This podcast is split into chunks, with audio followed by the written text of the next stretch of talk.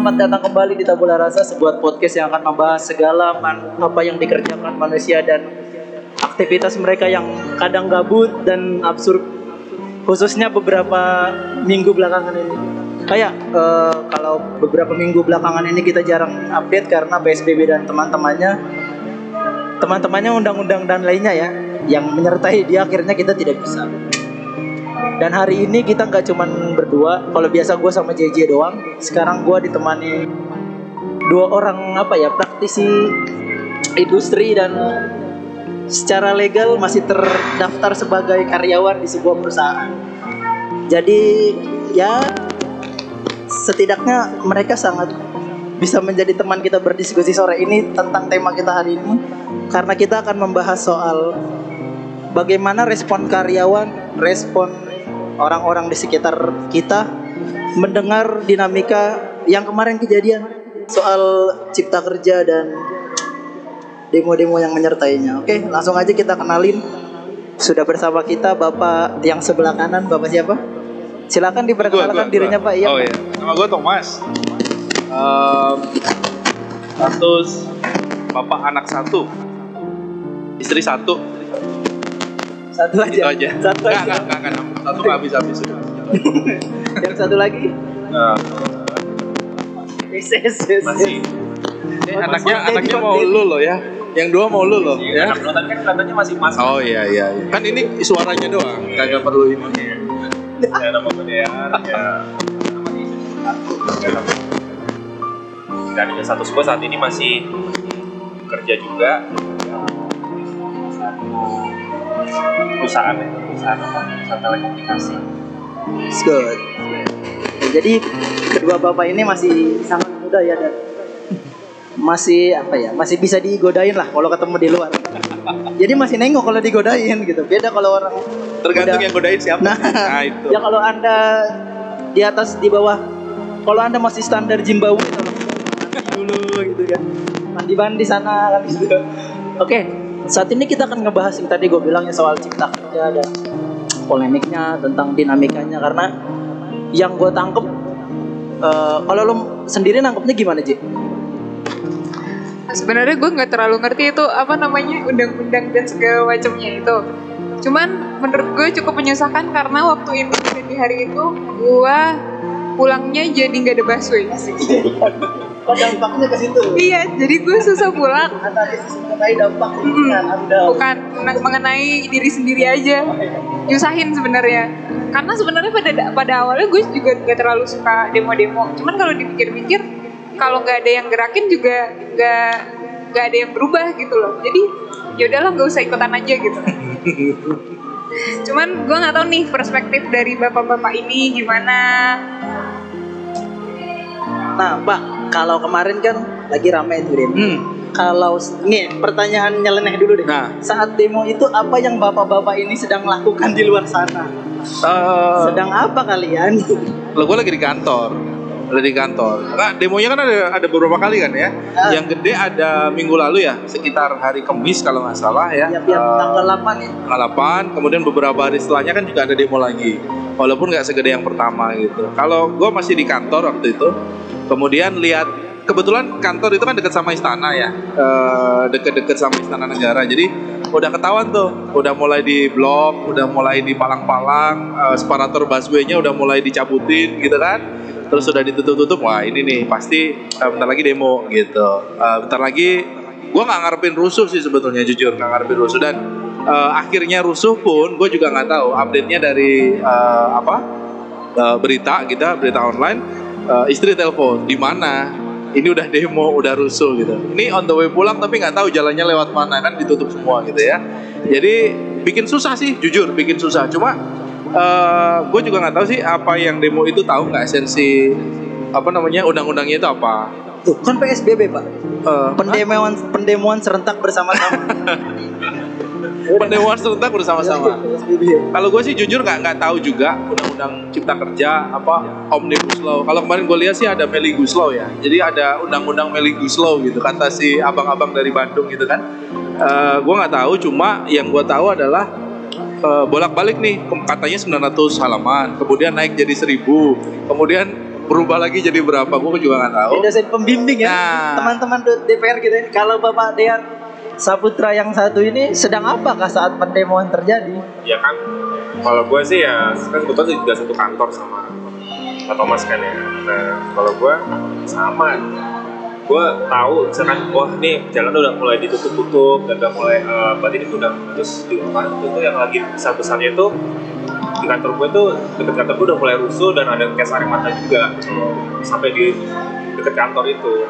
Terus gue takut aja kalau nih kita pulang sampai malam nih karena kebetulan kebetulan itu di depan kantor kita tuh ada pos polisi Pos polisi. Oh, oke Nah, sumber ya sumber ya. Nah, gue takutnya kalau nih kalau bisa kita pulang tambah malam nih pasti ini jadi ini nih soalnya jadi pukul mundur nih dari sana kan. Ya, makanya kita buru-buru pulang cepet lah gitu. Kalau lo kalau gue ya kalau untuk masalah eh, apa tentang undang-undang itu ya sebenarnya gue juga nggak tahu pasti karena gue gini karena gue nggak mau komen banyak juga karena gue nggak baca satu persatu gitu. ya Ya, Seribu gua- halaman. Ya, jadi gue takut menimbulkan asumsi gue dan bla bla bla. bla. Iya. Jadi eh, bikin rusuh aja sih gitu. Kalau gue sih gitu sih kalau tentang ini. Nah tapi kalau ya lebih baiknya tuh kalau kita mau demo sih emang boleh. Katanya juga demo boleh. Ya sampai tempat mahasiswa. Ya. berarti kedua orang beliau ini sedang tetap menjalankan tugasnya dengan baik dan benar. Iya. Walaupun Iya. di luar sana Kalau kan mereka merusak ketenangan. bukan karyawan baik sih karena kalau nggak kerja kita nggak digaji kan Oh iya. karena uang Kalau Anda demo tapi Anda tidak makan lapar, mati juga sama. Jadi kalau nggak mati pandemi mati lapar sama kan. Tapi sebetulnya banyak orang yang demo itu kadang juga nggak ini juga ya. eh, apa? eh, mereka cuma ikut-ikutan, Parah. gitu kan. Anak Kemudian SD kan. anak SD, eh, anak SMP, SMA, sebetulnya STM. Sebetulnya mereka juga nggak nggak perlu mikirin juga sih undang-undang cipta tenaga kerja gitu kan, karena belum pada porsinya mereka pikirin. Tapi yang yang yang jeleknya adalah yang gua gua apa eh, sayangkan adalah rusuhnya sih, rusuhnya. Merusak fasilitas. Ah, kalau demo sih oke, tapi rusuhnya. Gitu sih. Yang males banget dari demonya itu. Dan gini Pak, pertanyaannya Hmm. yang paling banyak itu yang gue denger apalagi di TV ya. Emang kalau demo nih, kalau demo Hmm. ya, gua hidup baru 23 tahun di dunia ini ya. Hmm. Kan kalian sudah lebih lama. Apakah demo selama ini cukup berdampak pada perubahan? Karena sorry yang gue lihat kayak demo kemarin ada undang-undang apa itu yang sampai nurunin mahasiswa semua RUU KUHP. RUU KUHP Ya. ya tetap jadi sahin tetap aja teman-teman kita wakil-wakil kita di DPR sana mewakili dengan senang hati senang hatinya dia gitu nggak tahu senang hati gue sih enggak sih tapi kalau kalian berdua berdampak gak sih sepanjang sepengetahuan kalian Enggak, kalau dari gua pernah lihat ya, demo yang paling berdampak tuh tahun 98. Oh Nah, yang iya, nurunin iya, iya. Soeharto itu paling berdampak apa gitu ya. reformasi ya Reformasi. Itu kan bener-bener dudukin DPR MPR, kemudian Soeharto mundur kan agendanya emang gitu kan, buat Soeharto mundur dan itu it works gitu. Berhasil gitu. Nah, tapi kalau sekarang ya apa ya? Lebih susah, lebih susah untuk eh, merealisasikan apa yang didemokan itu. Lebih baik sih sebetulnya ya duduk bareng, Ya. ngobrol. Kalau memang mau gugat undang-undang ada mekanismenya kan lewat MK gitu kan. Hmm. Lebih enak aja, lebih enak. Nggak perlu buang-buang tenaga, nggak perlu buang-buang waktu. Duduk bareng ngobrol apa yang digugat, apa yang di apa diberatin disampaikan. Nah, kalau sekarang lebih ininya sih takutnya ditumpangin penumpang gelap, kemudian agendanya melenceng, takutnya kayak gitu. Kan kalau rusuh yang susah kita semua, bukan hanya mereka. kalau kalau kalau Bapak Dear sendiri ngeliat ini apakah? Wah ini bakal berdampak nih apalagi kalau sampai ngacurin ini ya Baswe ya. Karena kalau karena kalau sudah Bas apa ini berdampak gak sih apa? Kalau oke sedikit nyinggung tadi yang 98 kan mungkin. Kalau 98 konteks apakah itu disebabkan konteksnya masanya banyak atau kesepakatan sama? Maksudnya apa yang membedakan demo 98 sama demo ini dan ada dampaknya nggak sih gitu? Menurut lo pak? Kalau kalau gue ya kalau ini, ini politik banget ya politik berarti berat banget tahun Iya, 98 dia masih kecil juga sih. masih ngindarin peluru ya. gue masih main tembak-tembakan juga gitu tapi yang, demo bunyi, yang bunyi tau gitu yang bunyi-bunyi gitu kan yang suka dijual di pasar perumpung gitu kan Masih ada ya? Masih. udah udah Udah nah Iya itu 98 ditutup dia langsung. enggak, enggak, enggak. Bercanda, bercanda. Iya, kalau kalau kalau gue sih demo yang saat ini sebenarnya sih kayak ya harus pah- eh, sepaham dulu ya misalkan apa sih yang mau kita demo gitu. Nah, Ya. Terus kebanyakan nih cuma eh, orang-orang tertentu yang tahu tapi masanya itu nggak tahu arti tentang Iya. mau demo itu apa gitu. Jadi nggak nggak eh, nggak begitu impact ke ke yang lain. Saya nggak begitu impact tentang demo itu sih. Yang penting galak dulu gitu ya. Ya yang penting galak dulu. Terus atau ya satu lagi ada yang uh, mungkin ada provokator kan yang sudah ditunggangi gitu kan. Sebenarnya itu juga uh, sebenarnya rusuh pun juga kemungkinan bukan teman-teman mahasiswa gitu kan. Mungkin ada provokator-provokator yang lain yang sengaja untuk menjelekkan nama mahasiswa seperti itu. Nah kalau 98 kan benar-benar tahu nih Parah. dari ujung sampai akhir yang pendidik itu tahu kan gitu mungkin juga sama juga dulu rusuh pun juga rusuh juga sebenarnya bukan teman-teman mahasiswa juga biasanya mungkin juga provokator kan gitu juga yang rusuh sampai dulu di suatu toko di mana di Di mana? Di Jakarta apa di mana? di Jakarta Oh, di Jakarta. Gue di Solo sih waktu itu. Oh, di Waktu Jakarta. 98 gue di Di Solo tapi rusuh Sampai juga di tuh, Pak. daerah Rusuh, rusuh. Roxy Gajah Mada itu kan sampai dijarah kan Iya. gitu kan Sebenarnya kalau mahasiswa demo gampang, J. Bubarinya. Kalau mahasiswa bu kalau mau mahasiswa gampang. Kasih kuis. langsung bubar. Langsung bubar. Tapi gue mau cerita dikit soal 98. 98 tuh gue SMP kelas 2 kalau nggak salah. Eh, kalian masih bayi ya? Masih oh, masih balita ya? setahun. Masih kan lahir ya? 97. Oke, Nyusahin, masih nyusahin.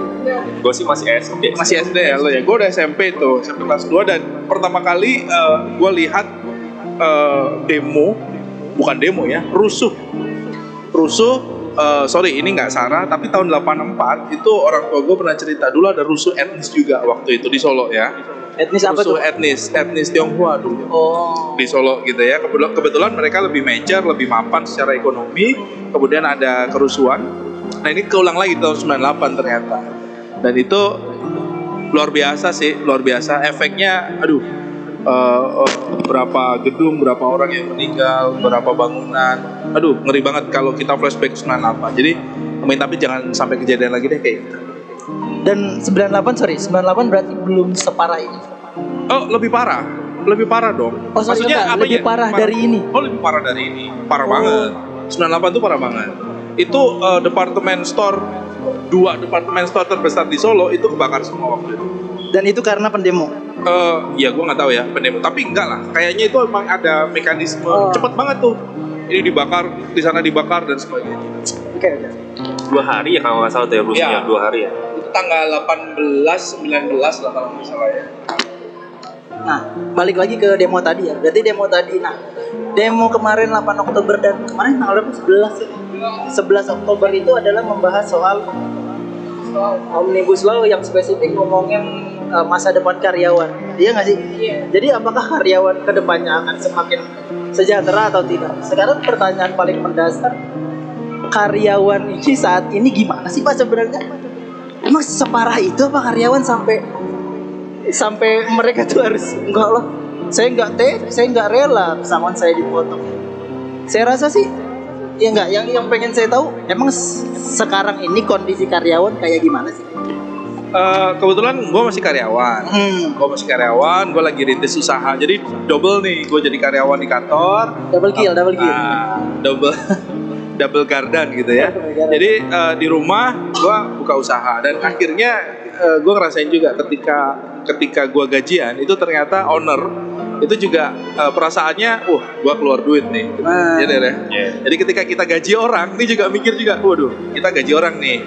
Udah sesuai belum nih sama targetnya? Ya. Udah sesuai belum sama eh, yang pengen kita capai gitu ya. Nah kalau gue mau flashback tentang karyawan sebetulnya tergantung sih. Jangan gini sih, jangan karyawan tuh nuntut terlalu banyak tetapi kerjanya nggak ada. Ya, gitu. nafsu kuat tenaga kurang. Nah itu kayak kita dikasih eh, nasi box, lauk rendang tapi dikasihnya eh, sendoknya sendok eh, plastik. pasti yang jadi mau dimakan patah nggak dimakan tangan belepotan gitu kan. Jadi eh, dilihat dulu deh karyawannya seperti apa. Ya kalau lu nggak mau jadi karyawan jadi pengusaha. Lebih gede. Lebih gede apa-apanya. ya penghasilannya gede juga ya tanggung jawabnya tanggung jawab juga gede juga pengeluaran juga gede juga kan gitu kita aja pun sekarang yang ya kalau gue ya gue lanjut aja nih apa nih lanjut Ya, lanjut iya, iya. Nah, kalau gue sih, ya gue sama nih sama Pak Thomas kan yang sama. Kalau misalkan usaha kerja sama eh, jadi pengusaha, ya usaha lah bisnis lah ya, kecilan. entrepreneur Ya. Nah, kita tuh eh, awalnya kita cuma nyaman ya, misalkan nyaman setiap hari kita, setiap bulan tuh kita dapat gaji ya ya ya. tetap gitu. Dan sekarang kita pusing kalau misalnya jadi jadi bisnis tuh kita juga baru tahu gitu. Kan. Wah, pusing nih tanggal segini kita eh, harus gaji karyawan nih gitu. Terus ada duitnya nggak ya gitu kan? Terus oh duitnya berapa sih? Kayak gitu kan. Jadi kita pusing benar-benar pusing sih untuk untuk ini. Terus ada ada beberapa peraturan. Misalkan kayak eh, peraturan dari ya cipta kerja dari cipta kerja memang undang-undang pekerja juga. Iya. nah itu kan juga kayak harus ada berapa? Ada Iya, iya, pa- eh, ada PPh 21 ada pajaknya dan lain-lain gitu gitulah. Gue juga nggak tahu itu sampai kecil sampai itu nah itu yang kita pusingin. Kita juga baru oh di oh gini nih jadi oh, misalnya jadi entrepreneur jadi bisnis. Oh, bisnis tuh kayak gini pusingnya gitu. Ya kayak ngeluarin uang tuh ya nggak nggak kalau karyawan kan kita kerja ya udah aku kerja sesuai dengan lu apa sih KPI lu kan gitu. KPI lu apa sih? Ya udah kita chip target kita dapat duit gaji kan nah, kalau jadi jadi kita bisnis ini sebenarnya kita tuh nggak ada duit gitu tapi kan kayak karyawan nggak tahu kita nggak ada duitnya. Nah, kita gimana caranya mendapatkan duit untuk menggaji karyawan itu? Dan itulah tanggung jawab kita. Berarti bisa dibilang sebenarnya ya kondisi karyawan hari ini adalah ya tidak ada masalah. Maksud gue mereka tetap dapat apa yang mereka uh, deserve gitu Iya. loh. mereka tetap digaji dan dan ke keresahan yang sekarang terjadi sebenarnya cuman semacam letupan-letupan aja sih pak ya Iya, sebetulnya ya harus dibedain antara keinginan sama kebutuhannya. nah Jadi keinginannya pasti gede banget. Parah. Gitu kan. Ya kalau lu pengen gede ya ya berusaha lebih. Jangan Ya, jadi karyawan. jadi inget gue dulu sorry gue dulu satu kantor sama bapak berdua ini jadi gue dulu ini gue jadi gue diinterview dulu sama Pak Diar terus gue ngeliat dia nyengir waktu dia tanya gini apa mau lo gue minta kendaraan Oh iya, sih, ngomong gitu ya. Iya. Ya gue kalau jadi pacar gue tempeleng pala gue sendiri bener. ya, jadi itu itu bener sebenarnya yang tadi gitu loh maksud gue tenaga kurang tapi oke dan setelah demo kemarin ada yang berubah nggak sih dengan karyawan maksud gue ada nggak sih yang ah, aku akan keluar dari perusahaan ini kan gitu maksud gue kayak ada tiba-tiba ide-ide nak gila nggak sih setelah demo kemarin gitu Eh, ini ke gua nih, ke ke semuanya. ke semua ada di lingkungan karyawan kantor bapak berdua ini Eh, kira-kira kalau yang gue lihat sih nggak ada ya. Yang yang kebetulan pengen pengen fokus adalah gue sama Dear. Ah, pengen fokus, pengen Oke. fokus di entrepreneurnya, Siap, gitu. siap. Walaupun memang itu eh, gede banget ya resikonya, gitu, gede banget. Karena kan biasa kita nyaman tiap bulan dapat salary, dapat gaji, tiba-tiba ini kita kan nggak tentu, dapatnya kapan, berapa, kan kita juga nggak tahu. Apakah usaha kita ini berhasil atau enggak kita juga belum tahu, namanya baru berusaha kan. Jadi tapi itu yang harus kita coba. Iya, Kalau iya. kita nggak nyoba ya 100% itu pasti gagal. Tapi kalau kita coba pasti ada lah 50% berhasil, 50% gagal. Tinggal prosesnya kita mau kayak gimana. Kalau gue sih kayak gitu. Ya karena kayak orang bilang usaha yang sukses adalah usaha yang dijalankan, Oh iya, bukan direncanakan doang. jangan jadi wacana doang. Aku akan membuat tower. Kan kalau cuma tidur tidur doang kan yang atas gering bawah bahasa Iya. hari. ya kalau kalau dari gue sih kalau dari lingkungan lingkungan sih kalau pas lagi demo itu ya ada pro kontra sih Contohnya kayak itu kan ya ada yang baca ya nggak belum baca, baca cuma sepintas sesuai dengan misalkan dia lihat dari mana sosial media WhatsApp WhatsApp gitu. gitu kan sosial media bla bla bla. nah ya itu dia ya oh enggak nih kayak gini gini gini ya kita harus inilah apa ah, pro sama misalkan ada yang pro lah pro dengan Hmm, demo itu hmm. gitu kan wah ini kalau misalnya kita nggak bisa nanti cuti lah cuti apa cuti Hmm. hamil cuti apa itu nggak bisa nggak ada lagi dilangin gitu kan ada yang Udah cuti hamil yang marah laki lagi. Lu kan laki goblok ngapain kita cuti hamil? nah itu tuh nah itu tuh Padahal dia menin hamil kalau. Kan cuti hamilin lo gimana? Nah itu, nah, terus ada juga yang ya yang ada yang eh, apa? Ada yang kontra juga, ada yang kalau kalau kayak gitu ya gue sih gue sih pas lagi ngomong ngobrol begitu gue ya lebih baik diem aja sih nggak komen karena ya menurut gue gue harus gue harus tahu dulu nih baca dulu orang gitu sih. Orang gue harus tahu dulu sebenarnya sedetail-detailnya baru gue bisa komen. Komen banyak. Kalau itu gue nggak berani sih kalau untuk saat ini benar gue pengen fokuskan ke entrepreneur gue gitu ke bisnis gue karena ya sudah gini loh kalau kalau kita tuh kayak sebagai karyawan wah nih bos kita tuh nggak naikin gaji lah apalah bla bla bla gitu kan. Tapi sebenarnya tuh jadi di atas bos itu yang punya duit itu kayak yang punya usahanya itu adalah kayak kita kita susah loh kita tuh cari deh bisnis itu eh, ada ada siklus hidupnya gitu loh. Ya, nggak nggak akan naik ke atas terus gitu. Nggak akan naik naik terus gitu. Tapi ada turunnya. Nah turun itu kita harus ada exit plan-nya gimana cara untuk bisnis itu running lah terus kan. Gimana kita cuma memikirkan karyawan oh kalau misalkan kita bangkrut selain kitanya eh, apa rugi tapi karyawannya itu pun juga kita PHK orang jadi kan dia nggak ada lapangan kerja lagi kan. Iya. bikin rugi karyawan juga jadi dua belah pihak itu pun kena ruginya juga gitu. Ya karena mereka dipecat kemarin, mereka dipecat dari lapangan kerja, mereka memenuhi lapangan Monas. Atau lapangan tenis ya.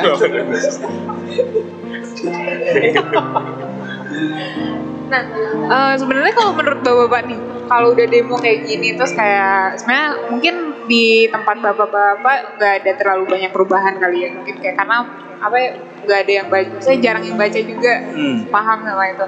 Tapi sebenarnya sikap yang baik sebagai karyawan nggak terlalu ini sih, cuman menurut bapak sendiri tuh sikap yang baik jadi karyawan untuk menanggapi hal yang terjadi saat sekarang nih. Nah itu kayak gimana tuh? Oh, de- demonya ya. Ah, menanggapi demonya. demonya. Menanggap, ya menanggapilah gitu. Kalau aku sebagai karyawan ya, gue sebagai karyawan, em, sebenarnya mau kerja nggak kerja, mau ada cipta tenaga kerja atau enggak, sebetulnya efeknya itu nggak langsung kita terima sih sebetulnya. Kecuali, kecuali sebetulnya yang nggak baca, oh eh, pesangonnya turun nih dari 36 jadi 19, katanya kan polemiknya di situ. Tapi sebetulnya katanya, saya juga belum baca nih, katanya itu sebagian ditanggung oleh pemerintah Iya. gitu kan jadi eh, eh, gap antara 36 ke 9 19 tuh ditanggung oleh pemerintah Sorry sorry ke Hah? 25. ke 25 ya 25. 32 ke tiga 25. tiga dua ke 25 oke tiga dua Baca banget gua kan. Bentar lagi gua masuk DPR ini. tiga dua ke 25 nah itu jadi cleaning service ya jadi cleaning service ya Eh, ke DPR jadi ini. Jadi deh. Mewakili siapa kamu? Mewakili orang tua saya.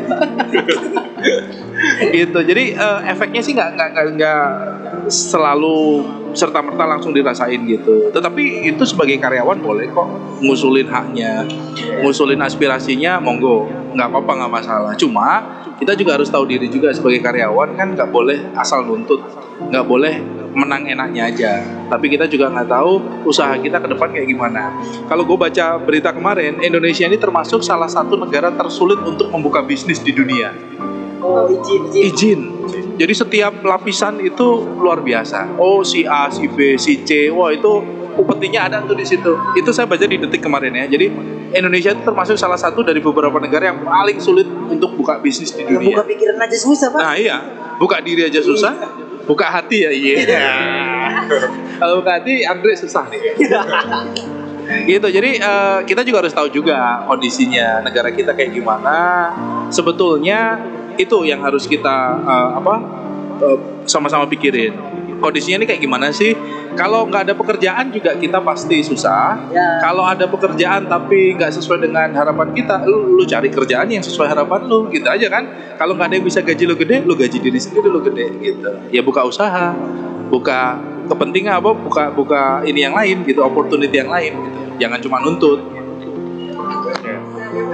Kalau kalau kalau menurut gue apa ya, kerjain aja apa yang bisa dikerjain gitu. Pertanyaannya kan dia nggak bisa kerja apa-apa ya. ya kalau Kayak kayak kayak ada jokes orang luar negeri. Kalau orang luar negeri itu demo Sabtu Minggu karena Senin sampai Jumat dia Kerja. kerja. Lah orang Indonesia Senin sampai Jumat dia demo karena itu pekerjaannya kan gitu. Iya. Kalau dari gue ya, gue ya, gue tuh kalau sebagai karyawan ya sebenarnya nggak apa-apa ada peraturan baru-baru. Peraturan baru tuh nggak apa-apa ada It's okay. undang-undang baru. Intinya peraturan itu kan bukan kitab ya, Ah, ya kan, bukan kitab. Kan. Jadi misalkan kita ada oh ternyata impactnya kurang nih, impactnya harus bisa direvisi atau seperti apa kan gitu kan. Karena yang kemarin kan ya contohnya contohnya gini. Kalau dari yang tadi benar sih yang karena atau mas itu yang dari sosial media itu kayak masalah apa? THR apa? Pesangon ya pesangon. Itu dari 32 Ke kali 32 jadi 25. 25 kali.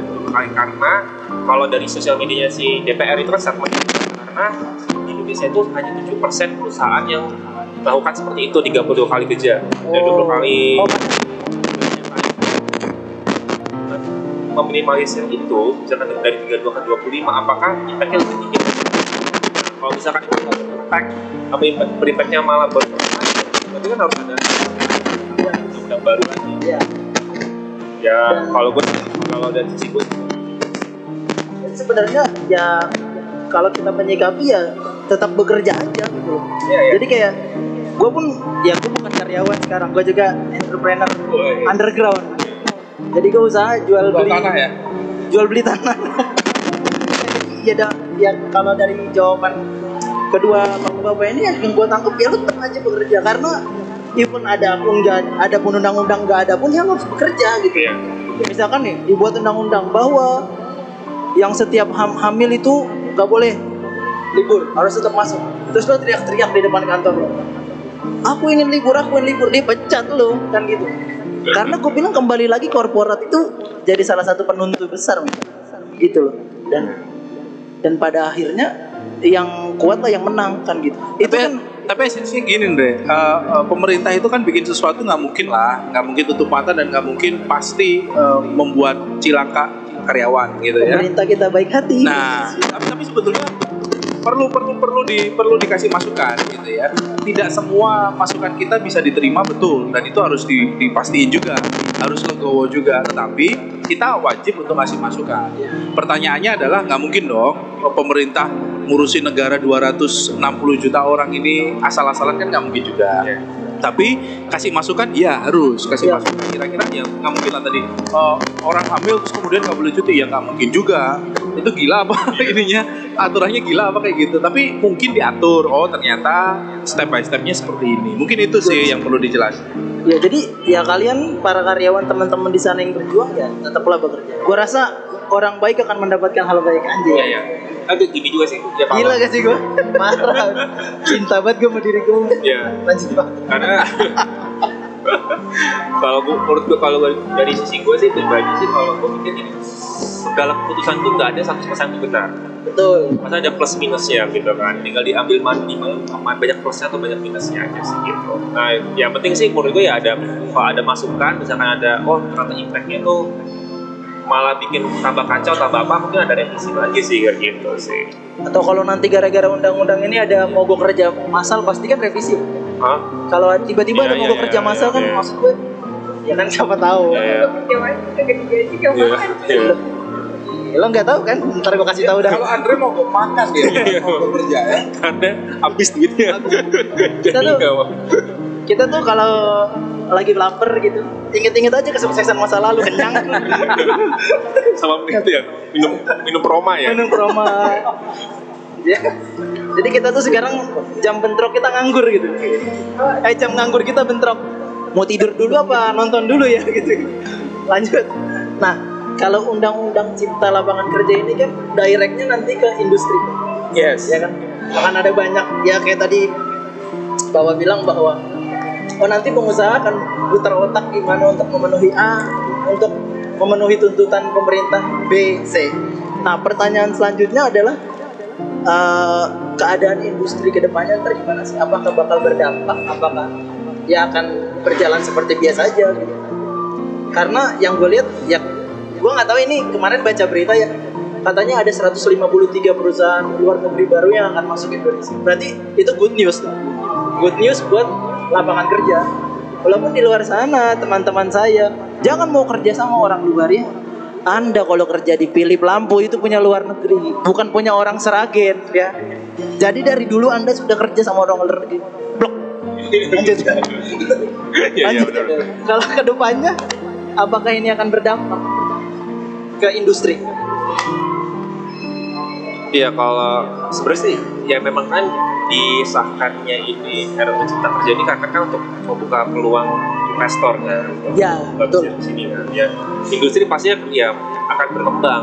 Indonesia pasti akan berkembang gitu kalau dan tinggal bagaimana sih gue juga belum tahu sih apa kayak kalau secara investor secara industri pasti berkembang tapi nggak gue nggak tahu impact karena kan gue nggak baca secara betul tuh ya nggak tahu sih impact sebagai karyawan itu seperti apa tapi kalau kalau kalau gue lihat dari sekarang kalau misalkan dari uh, perusahaan-perusahaan luar negeri kayak kayak ya gue sebut nih ya merek kayak misalnya kayak Coca-Cola, Coca-Cola. Danone kayak Aqua gitu-gitu menurut gue dia uh, apa Tes istri tidak termasuk ya? Bukan. itu luar daerah. Arinda Arinda tuh Arinda tuh kopi yang Iya. itu termasuk Yang minum langsung radang. Nah itu ke karyawan itu sangat ini sih sangat apa sangat uh, ya memperhatikan karyawan gitu kan. Ah, ya gitu. Kalau kalau gue rasa karena uh, perusahaan-perusahaan luar tuh kayak udah pernah pengalaman udah pengalaman di luar sana kan. Apalagi kalau yang di US atau yang di Aussie gitu kan itu kan Hmm. pasti per jam dan pasti dia karyawan tuh bener-bener di treatment. treatment banget gitu loh. Karena ya contohnya aja lo sekarang ya kayak kayak startup startup sekarang pun juga industri dapat kan sekarang tuh yang punya orang luar orang luar juga. Iya, Kan- rata-rata. iya rata-rata. Karena yang yang misalkan kayak founder-foundernya pun sekarang ya sahamnya tinggal berapa persen sih? Ya. ya kan? Kayak contohnya Nadim. Akademinya tinggal berapa persen? Tinggal 45 persen. Sedangkan itu udah punya luar semua tapi karyawannya apa? Di treatment banget kan lo gitu. Ya. sampai kantornya pun sebagus itu. Sampai orang-orang bikin nyaman ya kerja tuh gitu. Gitu. Ya kalau kalau gue sih mikir ya akan Indonesia akan maju. Tapi gue uh, impact nanti sebagai karyawan itu seperti apa sih gitu gue nggak tahu sih kalau yang benar-benar kayak yang buruh yang sangat buruh kan ya demo itu yang paling besar kan buruh gitu apa sih yang dirasakan oleh buruh di, di Sorry, gue mau potong. Berarti kalau karyawan kayak kerja di kantor, daily worker yang di kantor itu buruh juga kan? Buruh juga. Buruh juga kan? Buruh, buruh. Karyawan sama buruh sama Iya, aja sama. sih. Itu istilah lain aja kan? Iya, iya. Jangan dikotomi, oh ini buruh itu pasti di pabrik. Ya Iya. uh, uh, sebagai ada shiftingnya gitu ya enggak sih. ya mungkin gue Karyawan juga juga juga buruh sama. Ya, sama. Jadi semua yang bekerja 8 jam Yes. digaji Yes. dengan upah minimum itu termasuk buruh. Menurut gua itu buruh. Nanti Buruh. nganterin paket narkoba buruh nih. Tapi dia nggak demo. Yang legal coy, yang legal, yang legal. Kalau gua gini sih Indre, menurut gua gini, eh, yang ini sebelum gua jawab tadi pertanyaan lo ya, eh, yang abadi di dunia ini cuma satu perubahan. Sama hidungnya ini Apa? siapa yang model itu? Hidungnya siapa? Nadine Chandra Winata. Abadi cantik terus anjing. oh, Sorry sorry. kalau kalau gue sih lihat sastro Eh, sih. Udah Oh, oh, nanti kita dibahas podcast lagi soal wanita. iya iya iya Kemarin bukannya kita kirim-kiriman Raisa ya? Eh, mohon maaf kembali silakan. Jadi perubahan, gini, eh, pasti kita harus berubah. Kalau kita nggak berubah, kita pasti akan ketinggalan dan akan mati. Eh, gua gua cerita sedikit nih. Gua masukin anak gua yang umur tiga setengah tahun sekolah itu ke sekolah yang memang gua lihat, oh besok gedenya nih kebutuhannya pasti networking, kolaborasi, kerjasama, gitu kan? Bukan superhero jadi one man show gitu nggak bisa. Nah maca- makanya gue masukin ke situ supaya dia bisa belajar di situ. Nah balik lagi ke situ, undang-undang ini gue nggak tahu, pasti niatnya pasti baik. Semua orang pasti bikin undang-undang nggak nggak nggak punya niatan yang jelek. Tinggal perspektif kita mau seperti apa. Mau melihat ini jadi baik atau melihat ini jadi nggak baik, tergantung kita. Nah kalau yang gue dengar bener undang-undang ini dicip- eh, diciptakan atau dibuat untuk beberapa tahun ke depan untuk Indonesia ini lebih siap Long term gitu. long term betul jadi efeknya sih mungkin nggak bisa diterima dalam waktu dekat Ya. ya gitu kan tetapi memang ini harus disiapin zaman ke depan tuh zaman startup zaman teknologi zaman orang-orang sudah mengurangi apa namanya padat karya yang berhubungan dengan orang Ya. lebih ke mesin lebih ke teknologi nah kita siap nggak dengan itu Oke. gitu Gue menarik tadi ada satu statement yang cukup hanya menarik banget menurut gue. Hmm. Undang-undang ini harus diterima berdasarkan perspektif. Mm-mm. Berarti bisa dibilang undang-undang ini eh, sifatnya relatif. betul kan Tergantung bagaimana lo nanggung. Tak soalnya gini pak, kan itu kan tulisannya jelas. Berarti gini, tulisannya kan kayak salah satu undang-undang gue sempat baca tuh. Walaupun gue nggak baca seribu seribunya ya, karena gue baca, iya, gue baca yang di belakang bungkus minumannya males. Kan ada tulisan bahwa eh, yang tadi gue baca tuh yang tadi bahwa eh, dipotong dari 32 kali menjadi 25 kali. Di mana bentuk relativitasnya itu? oke Coba. jadi gini ini sebelum gua ba- bahas itu ya Hmm. ini kayak angka 6 Re Ya. angka 6 dan angka 9 ketika angka angka itu di gua 6 di lu 9 Re Oh, oh Iya kan? perspektif. Kita depan-depan gini, Relativitas ada perspektif gitu. betul, ada ada tulisan angka 6. Dari Yes. gua angka 6, dari lu Bilang. angka 9 dan kita sama-sama bener karena yang kita lihat 6 dan 9 gitu. Nah, kalau gua tadi lihat 32 ke 25. Ada orang yang bilang, "Oh, ini dipotong nih." Jelas. State di situ tersirat bahwa tertulis itu dipotong. Tapi kan ada juga orang yang ngomong, "Loh, nggak bisa dong. Undang-undang itu dibaca pasal per pasal." Dia berdiri sendiri nggak bisa. Ini pasti related nih. Oh, di bawahnya ternyata ada pasal lain, ada penjelasan lain, ada informasi lain yang menjelaskan tentang pasal sebelumnya. Oh, Gitu. berarti ada istilahnya gini. Lo kalau baca yang jelas, yang lengkap lah. Gitu. Iya. Jangan sepotong-sepotong. Tuh. Oh iya iya. Jadi- berarti berarti gue oke oke gue gue nangkep. Berarti Ah. relativitas itu munculnya ketika bagaimana lo memandang sesuatu itu berdasarkan kebutuhan lo. Iya nggak sih? Karena gini, karena yang terjadi di luar sana ya Cik, khususnya buat teman-teman gue yang juga masih kerja, dia curhat kayak ini udah eh, UMR naiknya lama, kadang terus dikit, terus ada lagi rencana mau dipotong katanya dikurangin, mau dihilangin, jadi hitungan per jam. Terus ketika kita dapat faktanya katanya fakta bahwa nggak dipotong, bahwa ada perubahan bla bla begini, berarti bisa kita bilang perspektif yang terjadi kayak jadi seragam gitu pas. Entah diseragamkan atau secara tidak langsung menjadi seragam. Ada yang bilang ini enggak, enggak berubah kok angkanya. Nah, tadi gue menarik nangkepin yang tadi soal relativitas perspektif. Berarti bisa dibilang sebenarnya ini bisa kita ambil sesuai kebutuhan kita dong. Ini, Andre, kalau undang-undang itu semuanya nganggep sama, nggak perlu ada Mahkamah Konstitusi, Andre. Oh. Mahkamah Konstitusi itu sebetulnya untuk menguji atau me- mendudukan perspektif antara yang yang yang komplain sama Ah. yang nerbitin undang-undang itu beneran mana sih gitu. Ah. Kan banyak juga undang-undang yang akhirnya dibatalkan dan memenangkan orang yang komplain. Ya. gitu kan? Nah itu sebetulnya fungsinya di situ. Nah kita balik lagi nanya terus perspektifnya Mahkamah Konstitusi itu apa sih sebetulnya? Nah perspektif Mahkamah Konstitusi adalah logik common aja logika orang umum aja. Ini bener nggak sih? Kayak kayak gini masuk akal kayak gitu sih menurut gua ya. Jadi nggak mungkin eh, mereka nggak punya kesalahan nggak mungkin juga. Mereka pasti punya kesalahan. Undang-undang itu kan tafsir kan Tafsir. ya kan? Kitab kitab suci itu juga tafsir sebetulnya. Tergantung orang yang menafsirkan. Lu percaya 100% boleh. Lu nggak percaya 100% boleh juga. Tergantung orang yang baca. Dan itu balik lagi ke seberapa pendidikan yang dia terima sih sebetulnya.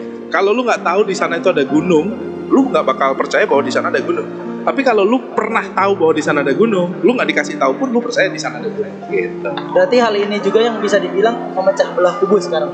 Ada orang yang ya sorry karena ini fakta yang kelihatan. Oh. Iya, iya, iya, Karena iya. jadi dua karena gue lihat ada yang bilang khususnya di sosial media ya. Wah ini bagus sekali undang-undang ini kan gitu. Tiba-tiba gue baca sosial media lain, oh enggak ini bahkan sampai ada yang lucu bilang ini menciderai bangsa. Bangsa siapa yang diciderai? Gi goblok kan gitu. Merah. iya. Makanya gue kemarin ada pertanyaan konyol. Kira-kira untuk orang-orang yang suka demo tanpa baca, kita apa Di bio saja. Begitu bangun kasih makan ajak jalan-jalan tenang. Kan gitu. ditraktir Ndre Traktir, ditraktir. Karena ada diplomasi meja makan kan gitu. Berarti ini yang bikin ter sorry, ini kembali lagi ini yang bikin terpecah gitu. Orang-orang yang secara intelektual mampu memahami dan yang secara intelektual bukan gak mampu ya, kurang mampu memahami. Iya Ya. nggak sih? Jadi gini, perspektif itu akan tergantung dari kepentingan. Oh, oke. Ya, Setuju. jadi perspektif lu burger, Yap. tapi kepentingan lu ayam goreng beda nih. Maka lu akan buat orang ngomong bahwa burger ini ayam goreng, Ayam goreng. gitu. Jadi itu sih sebetulnya perspektif related ke kepentingan. Ketika kepentingan itu sudah lebih daripada apa namanya keinginan, Yap. gitu ya, itu akan akan mengubah perspektif orang. Dan itu gampang banget. Ke Indonesia ini gampang banget model-model kayak gini. Iya, Kebetulan gue sarjana komunikasi bro, jadi gue tahu gitu. main lo ngomong sama bapak ini dua langkah kalah lo lo ngomong B dia udah sampai Z lanjut Itu bukan dua langkah. nah oke berarti balik lagi tadi berarti bakal berdampak banget sama industri Pasti. Bakal pasti, berdampak Pasti, banget. pasti, pasti. entah itu good news atau bad news Ya, ya, ya. Iya. bad or good ya nggak mungkin good semua nih karena kalau tadi goodnya ya akan ada perusahaan baru masuk badnya akan ada orang-orang yang pengen punya perusahaan tapi tidak mampu Gini deh, ke- menurut gua keputusan itu akan membuat orang itu pro dan kontra pasti. Ya. Tapi itu lebih bagus daripada kita tidak memutuskan apa-apa. Ya. Lebih baik dibuat satu keputusan. Pro, banyakkan yang pro atau banyakkan kontra. Kalau banyakkan yang pro lanjut, banyakkan kontra direvisi. Daripada kita doing nothing, ya kita get nothing. Ya kayak gue pernah denger lagu gitu dia bilang gitu, kita tidak akan pernah bisa membuat semua orang senang. Betul. Betul. Karena kesenangan kita bukan kesenangan orang lain. Pinter kan gue? Nah, Sekarang- contohnya kayak si Dear. Nah. Dear ini nggak bisa puasin semua orang. Oh. Karena dia bukan alat pemuas, Dre. Jadi Nah. nggak bisa muasin semua orang. Jadi Iya, dia iya. hanya bisa memuaskan satu. Pada hari ini anaknya sulung, tapi tiga sulung semua. Lo cerna deh. Jangan sampai sarjana komunikasi. Gue sarjana komunikasi lo. Satu arah. jangan sampai istri gua denger ya istri. istri kan istri. Istri Gue rencananya gitu pak. Jadi gue jadi kobusir tar. Oh, iya. Curhat, ya kan? Jadi masalahnya apa ibu? Marah-marah dikit biar terkenal. Ya kan? Ah. Nah, tadi dan dan gue nangkep dari sekian banyak pembicaraan kita bahwa ekornya adalah ya kalau lo mau senang ya lo ciptakan aja usaha sendiri. Itu bukan bukan satir. Itu bukan singgungan. Tapi benar memang lo kalau mau senang lo mau deserve. Karena gini kalau orang bilang apa yang lo lakukan itu yang lo apa yang lo kerjakan itu yang lo dapat. Maka ya dari kesimpulan tadi ya bikin usaha. Nah kalau dari keadaan seperti ini deh. Apalagi pandemi ya. Kita tahu gimana sulitnya. Bahkan orang yang ya kayak kafe dekat rumah gue lah. Dia baru baru grand launching kemarin dan harus tutup. Baru grand launching dan harus tutup. Jadi dia cuma grand launching sehari besoknya ditutup. Nah kalau dari keadaan kayak gini dan ke depannya kan pasti berdampak ya pak. Walaupun menurut saya walaupun nanti pandemi selesai pasti ada dampaknya bukan cuman bicara soal eh, dari pendapatannya tapi dari treatment yang harus kita lakukan. Kira-kira ke depannya dan saat ini deh usaha kayak apa sih yang paling cocok? Apalagi kalau kita lihat ya sorry apalagi kalau kita lihat gila sih. Eh, sekarang makin beragam usaha. Ada yang mulai dari digital ada yang main di makanan ada yang main di minuman. Kira-kira yang paling fit in ya paling cocok sama keadaan antropolog dari geografi Wah, berat gua berat. parah Waduh. sahaing gitu kira-kira kira-kira apa nih paling paling cocok nih untuk keadaan saat ini Oke. Kalau gua sih makanan ya. karena Ya. Selama orang hidup butuh makan. Dan makanan itu diferensiasinya luar biasa. Minuman itu untungnya bisa 70%. Bro. Iya, bisa 70%. Lu modal es teh berapa sih? Lu jual 5000, Ya. lu jual 4000, modalnya berapa sih? Air berapa? Teh berapa? Es Ya. berapa? Gula berapa? Lu hitung deh, 500 rupiah mungkin cuma 500 rupiah. Tapi lu jual 3000, 4000, 5000. Itu namanya es teh. Kalau ice tea 15000, Andre. Modalnya sama-sama 500. hotel iya perkara nama. Kalau gue sih makanan ya, makanan, minuman gitu ya, F&B itu pasti akan jalan dan related ya barang-barang yang related dengan itu, grocery, consumer goods gitu itu pasti akan akan nggak nggak nggak mati. Terus yang kedua adalah eh, kebutuhan untuk eh, daily need-nya. Daily need-nya Contohnya? orang. Jadi contohnya kayak gini, groceries tadi, kemudian eh, utility untuk orang itu bisa hidup dalam rumah tangga. Oke. Gitu ya uh, uh, entah sabun dan sebagainya pasti orang butuh itu. Itu pasti akan hidup. Dan yang ketiga digital online. Channelnya adalah itu. Jadi lu jual makanan lewat online lu jual grocery lewat online lu jual uh, apa namanya uh, sesuatu yang mereka butuhkan lewat online. Dan itu pasti pasti akan dipakai sama orang. Pasti akan dipakai. Dan pasti akan jadi bahan yang dicari lah dan orang kan sekarang pandemi covid ya. uh, masih banyak orang yang takut keluar. Parah. Jujur ba- banyak orang yang takut keluar. Eh, ya kan? Dan itu bisa di dimaksimalkan. Oh kasih cas lebih deh. Tapi gua save di rumah. Gua nggak perlu ke mana-mana. Ya, gua ya. nggak perlu touch sama orang. Itu pasti akan lebih oke. Nah bisnis yang yang yang pasti akan jalan adalah bisnis yang itu itu tadi. Tiga itu. Nah, jadi gini, oke. Berarti bisa dibilang makanan, food and beverage dan eh, pelayanan kayaknya. ya. Kayak pesan antar, terus Eh, yaitu massage, oh, massage terus sekarang. Eh, Buat tanpa dry. Ya buat apa dry itu deh masa. Ih, Untung ibu saya nggak ngerti podcast. Coba ngerti. Tapi gini, gini, gini. Pertanyaannya berarti gini. Ada sesuatu yang paling mendasar yang harus kita tanya, coy, soal industri. Oh. Nggak semua, ini perspektif saya ya pak. Nggak semua orang bisa berbisnis. Iya nggak? Nggak semua orang bisa di sini maksud gue gini. Ada yang nggak berani, ada yang berani nggak punya duit, ada yang udah nggak punya duit nggak berani begitu. Anda tenggelamkan pala Anda. Nggak nggak bercanda. Nggak.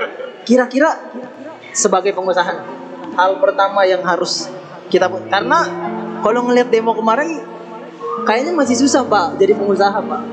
Karena ketika kita bahas hak-hak karyawan masih banyak yang teriak, berarti kesadaran berusaha masih dikit. Kira-kira gitu. Kalau hipotesis gue ya pak.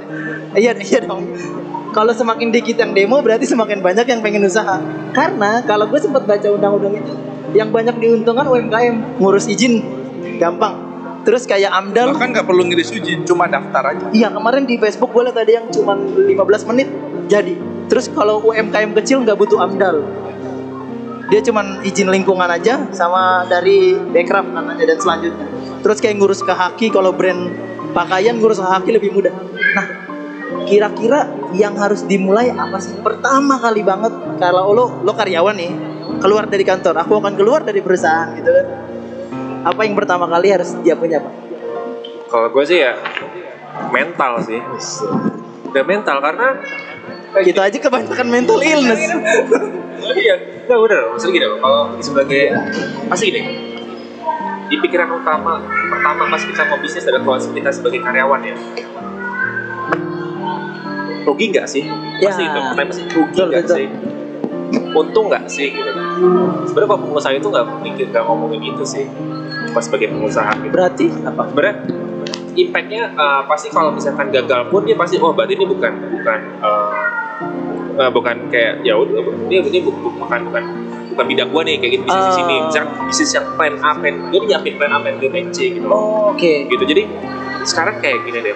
Lu kayak Facebook deh. Facebook tuh kan waktu itu kan lagi tinggi tinggi nih. Iya, tahun, iya. tahun berapa tahun? Sekitar 2000 se- ya sebagai 2019 tuh lagi tinggi tinggi ya kan tinggi tinggi terus akhirnya tahun tahun 2017 sini sini udah mulai turun tuh.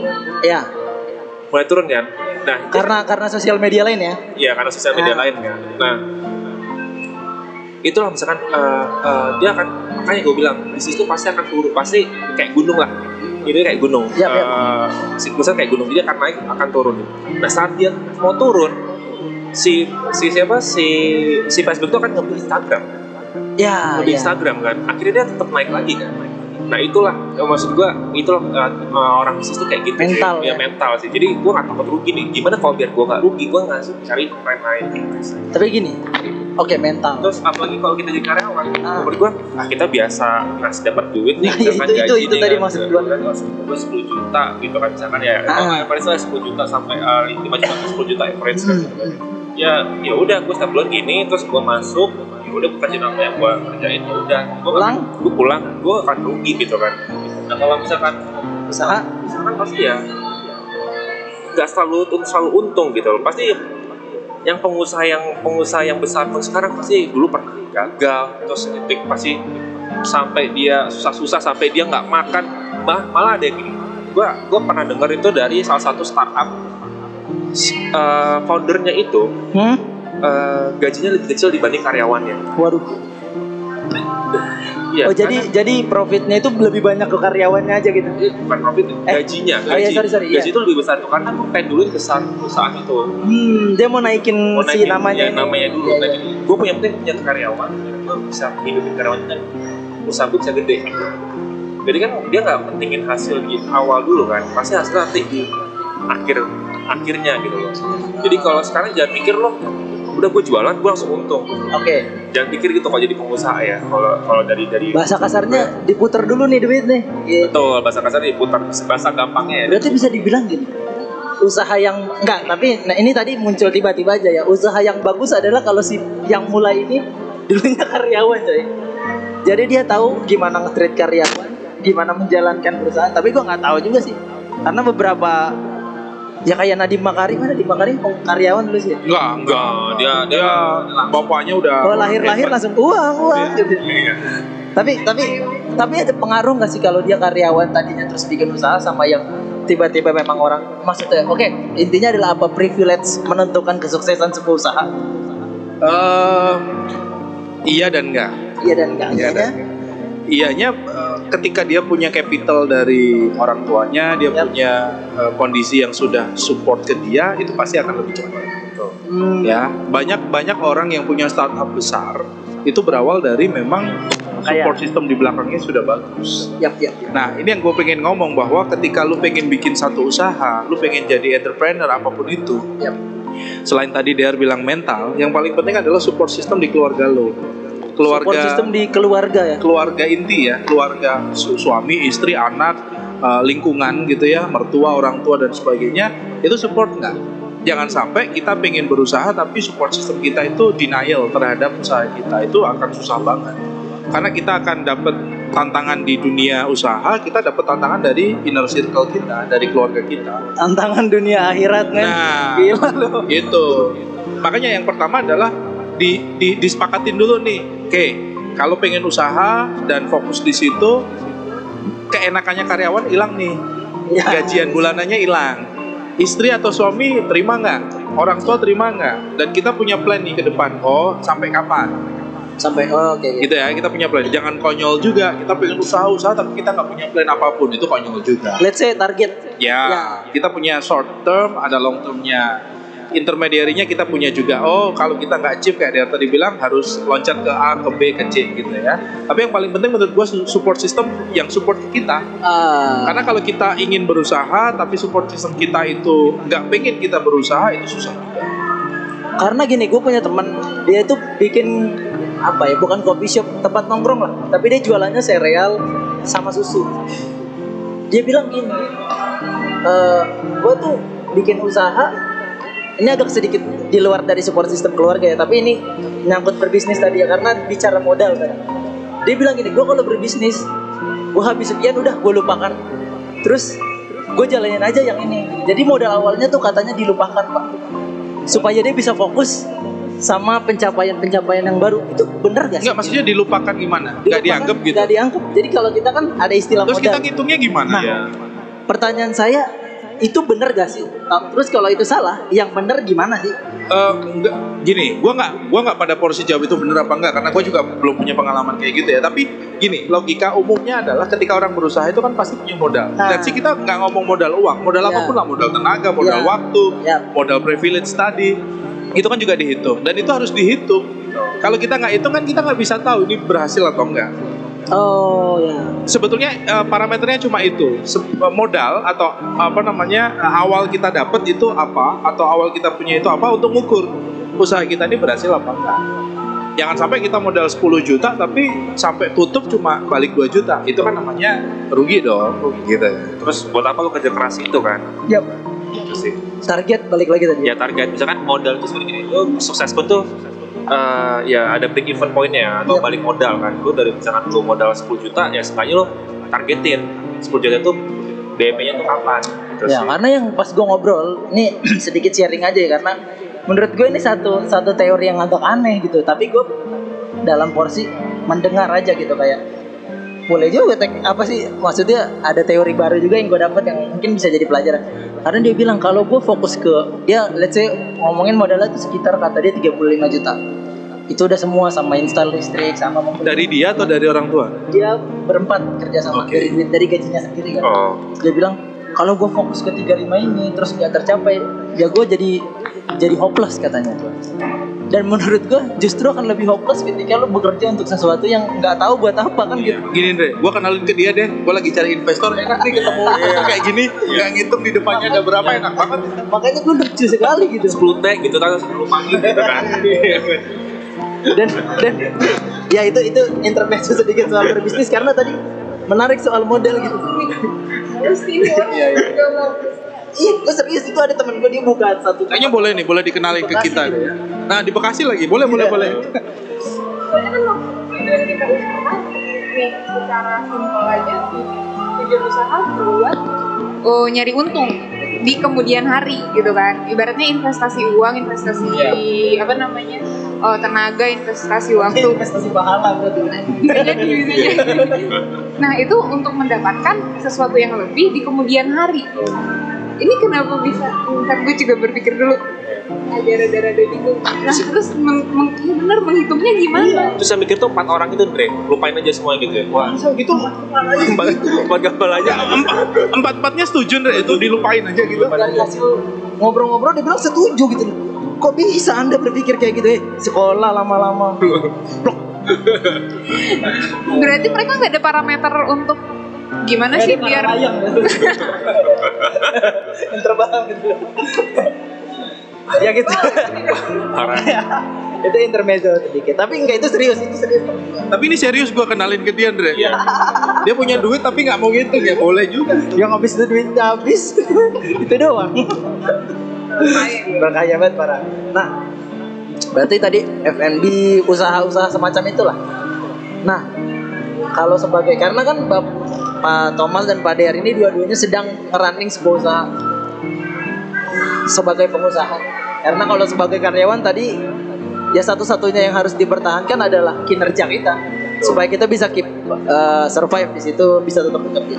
Sebagai pengusaha kan bukan cuma kinerja doang dong yang diperjuangkan. Kalau kayak gue baru mulai banget dasar banget satu-satu yang harus gue perjuangkan adalah mental gue sendiri maksudnya ngeliat rekening aduh nggak nambah-nambah gitu iya Dulu juga lu kerja juga gitu. ngeliat rekening nangis Gimana Dre? Nangis. pas ditutup handphonenya makin nangis Berarti udah terlatih kan kalau lihat rekening. aduh miskin sejak dini Itu namanya miskin struktural gitu. satu-satunya yang diwariskan orang tua gue itu jadi orang tua gue dulu waktu miskin banget kan nah tenang ini hanya bertahan 40 hari. Habis itu kita kayak apa? Enggak terbiasa. Bagus itu bagus itu. jadi bagus untuk kita ini ya. Jadi satu-satunya yang diwariskan orang tua gue adalah kepercayaan kepada Tuhan. Sisanya perjuangan. Gitu. Nah balik lagi ke tadi. Berarti apa sih yang harus paling banget selain mental tadi ya Sama paling banget kita punya karena kalau kita bilang bisnis ya tadi susah banget kan. Gitu loh. Ya. Sekarang aja ngomong wah Tesla besar sekali. Ya dulu dia. Fighting. Gue baca banget gimana Elon Musk fighting untuk memperjuangkan dua perusahaan dengan uang yang sedikit. Nah kalau kalian berdua nih bapak-bapak ini apa yang dipertaruhkan dalam berbisnis pasti ada yang dipertaruhkan dong. Pasti ada yang dikorbankan selain selain kesenangan weekend bersama istri dan anak malam-malam indah. Aduh, kira-kira apa pak? kalau gue ya eh, waktu dan tenaga Waktu dan tenaga. eh tadi istri gue bilang gini padahal tadi kalau nggak ada orderan ini siang tadi aku pengen kita istirahat bareng Mantap, positif. Oh iya toh Berkebun, ya. iya. Yo iya dong. Membangun doing sebuah- something together gitu kan. Ganti keramik. nah. Keramik kamar mandi ya. Nah Itu pintunya ya. tapi ternyata ada orderan Dari dan cukup dalam. dan cukup gede gitu. Akhirnya ya sudah eh, disyukurin. Disyukurin ada orderan. Itu berarti kan ada rezeki buat kita gitu. Jadi waktu tenaga itu memang harus dipertaruhkan. Tapi yang paling penting menurut gua kita harus menghargai diri kita sendiri deh sebelum kita mau berusaha. Yap. ya? Jadi eh, kalau lu ada di posisi yang tepat lu pasti akan dihargai dengan tepat juga. Kalau lu ada di posisi yang nggak tepat jangan harap lu akan dihargai sesuai dengan ekspektasi yang lu harap gitu Waktu dan tenaga tenaga itu kalau Pak Diar selain waktu dan tenaga dan mental apa? Tadi mental dia udah Oh iya. mental illness. Ya. Ya gue sih sebenarnya sama sih ya. Yang diutamain sih itu sih tiga tiga itu sih. Benar-benar dari mental sama ya dari support system ya waktu dan tenaga. Pasti kan itu. Apalagi sekarang kondisinya kita masih di dua kaki nih.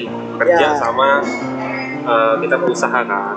Gitu sih. mungkin kalau gue usaha langsung ya gue berarti kan yang dikorbaninnya berarti kan penghasilan gue per bulan itu kan. Hilang. Hilang kan. Berarti gue harus dana gue nyari lagi kan. Maksudnya uang itu dikorbanin dan ber- berimpact ke ke apa ke keluarga gue kan.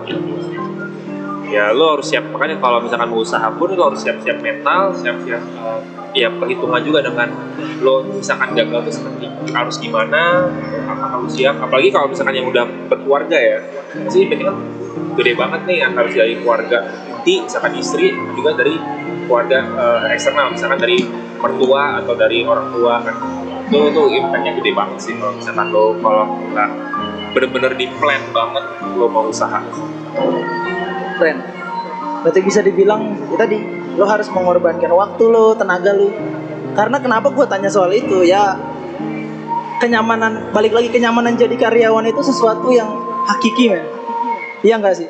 Lo bisa bangun pagi lo cukup bangun pagi. Bukan cukup ya oke. Itu susah banget soalnya lo harus bangun pagi lo harus kerja eh, 8 jam. Lo bekerja dengan baik lo kalau lo sangat baik lo dapat insentif dan pastinya tiap bulan lo nerima gaji itu nyaman banget men gila lo. Ketika weekend lo bisa jalan-jalan gitu loh. Ketika akhir bulan pas gajian awal kalau dulu kasih reward biasanya beli barang gitu ya tapi ketika lo jadi pengusaha ya lo harus siap untuk untuk beberapa waktu yang cukup lama kayaknya untuk tidak akan merasakan itu tanggung jawab. Ber- berarti ketika lo jadi pengusaha lo uh, punya uh, tanggung jawab lebih.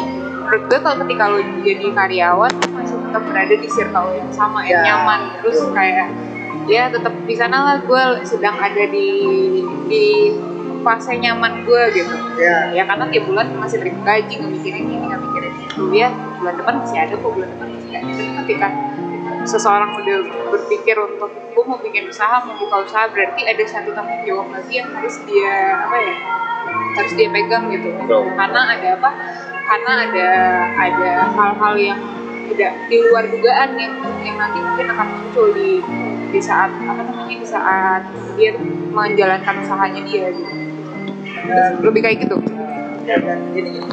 kalau dari pembicaraan kita sore hari yang indah ini gue sih gini gue sih sebagai seseorang yang pernah bekerja masih pengen sih gue bekerja. Tolonglah ya perusahaan-perusahaan ya. Bangsat ya. Kasar. Langsung serem langsung kayak orang demo kan. Mantep gue gini gue sebagai seseorang yang pernah jadi karyawan gitu loh. Dan dan eh, cukup lama satu tahun gue ngelihat kemarin demo. Gue cuman mau bilang men event lo demo lo ngerubuhin banyak tempat at the end of the day yang dituntut untuk jadi ganti itu lo juga. Kan bagaimana? Dari mana? Dari pajak. Penerimaan pajak. Nah ketika lo dipecat lo jangankan pajak. Beribadah aja sulit. Kenapa? Orang miskin ditolak men. Di mana mana serius gua oh, berat banget gue ya. Ini pengalaman ya. parah. Gue ditolak di masjid loh ya kan gue Kristen. Iya. Nah dan buat teman-teman ya oke kalau memang tetap semangat aja kerja dan mungkin sih dari pembicaraan kita sore ini yang gue ambil undang-undang itu sudah diputuskan dan sudah dipikirkan pastinya dengan matang oleh seluruh jajaran pemerintahan ya kalau ada yang nggak suka ya kalau semuanya suka namanya Giri Coklatas lo suka nggak? Suka. Pasti ada yang nggak suka ada yang pro ada yang kontra. Tapi ketika kita berpikir positif kayak tadi Pak Thomas bilang ini relativitas perspektif. Pasti berat berat anjing mau banyak banget bahasa bagus sekarang ini tergantung bagaimana lo memandang sesuatu. Kalau lo lihat ini positif ya positif. Kalau di agama gue tuh pernah bilang gini apa yang lo ucapkan terjadilah gitu aja bahasa itu aja kan kun fayakun. Asik. Mampus gue dua agama gue sekarang. Lo emang mau. Kalau ya Tuhan tahu mana bercanda mana serius anjing. Lo Lu mau jadi jadi pendeta Iya, iya. dua kaki gua. Kalau bapak tadi kerja dua kaki gua beragama dua kaki. Jadi agama gua adaptif. Nah kalau tadi kun fayakun jadi kalau lo ngomong A ya bakal terjadi A dan Tuhan itu mengabulkan berdasarkan kemampuan lo anjay nah kalau dari bapak berdua ini nih kalau gua boleh minta closing statement berdasarkan kejadian kemarin dan kira-kira apa yang harus terjadi kira-kira mau disampaikan apa? Gue dulu ya. Demo boleh, ngasih aspirasi boleh. Beda pendapat itu nggak dosa. Tapi jangan jadi anarkis dan bodoh. Setuju banget, setuju Gitu. banget, setuju banget. apa pun boleh kok kita beda pendapat kita beda perspektif kita beda apa eh, tentang sesuatu boleh tapi yang nggak boleh itu anarkis dan bodoh apa pun ya karena kalau orang bodoh itu susah mau diomongin apa pun ya bodoh aja orang bodoh kan bebas lebih baik orang gila daripada orang bodoh gitu kalau gue sih lebih baik orang gila ya orang gila itu Soalnya orang penting gila ada gitu yang ya pinter. Iya, orang gila itu di ketika dia nyaman selesai. Kalau orang bodoh dibuat nyaman juga nggak nggak nggak nggak jalan, dibuat nggak enak tambah tambah Tambah bodoh, jalan, tambah bodoh. Jadi itu closing statement gue itu. Dan eh, terakhir eh, kalau lu mau jadi pengusaha, jadilah pengusaha yang mengerti kebutuhan sekarang dan kebutuhan karyawan lu. Gitu. Jadilah pengusaha yang mengerti kebutuhan sekarang dan kebutuhan. Betul. Nah, dari Pak Diar closing statement dari kejadian kemarin sama apa yang harus kita lakukan lah ke depannya karena tadi keren banget sih jadilah pengusaha yang baik lah ini orang yang menggaji dengan sepantasnya kalau Pak Diar sendiri gimana? Bentar ya, kalau gue nggak pinter ya bikin kata-kata ya. Ya, kecuali gombal gitu gue. Oh, iya, iya. Sudah terbiasa, Kalau kembali nggak bisa, dia yang bisa. sudah terbiasa ya. Kalau dikembas kalau pakai nanti Ini di- didengerin istri kita kita kan ya. nanti gue share nih. Bantek bantek apa sih gue tahu lagi Instagram kita Nah, kalau gue sih gini, uh, se- segala keputusan itu pasti udah dipikirkan baik-baik, Yap. iya kan? Dan pasti uh, dia memikirkan uh, ingin kemajuan, lah, ingin lebih baik lah dibanding yang saat ini keputusan. Tapi ya pasti ada pro kontranya. Nah itu tadi benar kata Pak Thomas, ya uh, nggak setuju boleh. Misalkan ada pemikiran lain juga boleh. Ya tapi benar nggak apa nggak harus dengan anarkis kayak kemarin. Nah kalau untuk ke depannya, ke depannya itu adalah ya kita berbuat baik dan kita bekerja ya sebaik-baiknya lah. Misalkan gini, ya, perusahaan itu nggak menilai kita dengan misalnya walaupun misalnya manajemen kita jelek, misalkan manajemen kita jelek, tapi kita tetap bekerja dengan lebih baik, pasti kita akan dilihat oleh yang yang, lain- yang lain kok. Gitu. Oh. Kita sus- yang penting yang penting kita pasti berbuat baik dulu lah. you got what you deserve Tuh. Gitu sih. Nah, Ini apa dilarang merokok kalau lo sendiri Ji closing statement untuk laki-laki yang dekat dengan Riz Kenapa jadi itu? Aduh. ya closing statement dari dari kejadian kemarin dan kalau gue gue pengen kita berdua tuh closing statement dari kejadian kemarin dan topik bahasan kita hari ini Biar kayak orang pinter gitu. kesimpulan aja. kalau gue kesimpulan guys kalau kalau gue kalau dari kejadian yang ada kemarin ya menurut gue sih itu cukup menyusahkan gue karena gue susah pulangnya waktu itu iya terima kasih bakso yang sudah ada. Cuman eh, menurut gue gini eh, lo boleh iya bener kata eh, bapak-bapak ini lo boleh berpendapat lo boleh berargumen lo boleh mengungkapkan pendapat gimana caranya. Cuman tetap balik lagi ke dasar gue jangan nyusahin orang aja udah jangan sampai apa ya ya saya kayak kayak kemarin gue dengar kabar ada fasilitas yang terbakar kan kasihan banget orang-orang yang memang benar-benar membutuhkan segala macam gitu kan. Sampai akhir eh, sampai apa namanya sampai akhirnya harus eh, susah kayak ada beberapa orang yang jadinya eh, mikir aduh ini gimana nih? Gue mau ke kantor dan segala macem gitu kan. Pokoknya intinya malah jadi bikin orang susah gitu. Lo mau mengas mengaspir menyampaikan aspirasi atau mau nyusahin orang sebenarnya gitu. Kalau lu? Ya kalau gue sih sederhana. Ya asik. Kalau gue tuh makan Padang. parah. Kita tuh orangnya gitu. Ya kalau gue pribadi sih ya setuju banget gitu. Lo boleh gini berpendapat itu seperti eh apa ya orang yang habis makan tuh kenyang. Terus tapi habis ngomong kenyang biasanya ada ending-endingnya tuh pak. Keasinan tuh. Nah, ini kurang manis Pedesan. tapi dia makan nggak? Kenyang. Jadi beberapa aspirasi itu baik disampaikan. Tapi setidaknya setiap aspirasi yang disampaikan itu harus berdasarkan sesuatu yang udah lo rasakan sebelumnya. Jadi misalkan kayak tadi gue setuju, kalau lo baca dulu, terus lo ngomong, itu keren. Sama kayak makan, kalau lo makan dulu, terus udah makan nih, baru lo ngomong asin, pahit, asem, gue setuju banget. Tapi kalau lo nggak makan, lo belum makan nih, ah ini makanannya asin. Ya lo, iya lo sampah gitu loh. Maksud gue ber berargumenlah berdasarkan sesuatu yang lo tahu gitu. Lo jangan ngomong soal spaghetti kalau lo biasa makan indomie ayam bawang gitu loh. Terus lo bilang spaghetti itu keras enggak dong. Jadi ber, berargumen lo berdasarkan fak. Kalau kita kalau kita kuliah dulu, kalau zaman gua kuliah dulu, kamu kalau ngomong harus berdasarkan teori dong. Jadi berdasarkan apa yang sudah ada gitu. Ya kalau pakai analogi makan tadi gitu. Jadi lo boleh kilometer kalau lo udah makan dulu nih. Kalau belum makan jangan. Nanti kasihan yang masak. Udah masak capek-capek dihina-hina belum dimakan gitu. Kalau buat teman-teman yang eh kalau untuk ke depannya kalau untuk podcast hari ini nih ngeri. Uh, gue seneng banget ya bisa dapat perspektif baru. Terus ya gue harap sih da- dari dari podcast ini buat yang udah dengerin gue pengen ya belajar apa ya hal baru belajar berargumen dengan benar gitu loh. Karena lagi-lagi yang paling penting orang tuh dinilai dinilai itu salah satunya dari cara dia berargumen gitu loh. Kayak orang misalkan ngelihat cewek jelek eh ngelihat cewek gendut. Ah dasar lu gendut ceweknya marah nggak marah tapi kalau dia bilang wah dari jauh udah kelihatan ya kan bagus jadi kita dengernya enak gitu berargumen tuh harus manis walaupun menusuk manis coy Gue gue setuju tuh, gue Iya. setuju. misalkan Nggak body shaming itu. Iya, boleh itu. misalkan dia jelek, ah jelek lu, nggak boleh. Wah agak standar Zimbabwe ya. jadi dia tuh tetap standar gitu, gitu kan. Jadi iya harusnya kayak politikus kalau ngomong tuh jangan nih. Saya akan membuat Indonesia maju jangan. Saya akan menaikkan yang di bawah garis kemiskinan menjadi pas. Di garis kemiskinan. Kan? Enak. jadi sama kayak, nah, ya berargumen tuh gitu.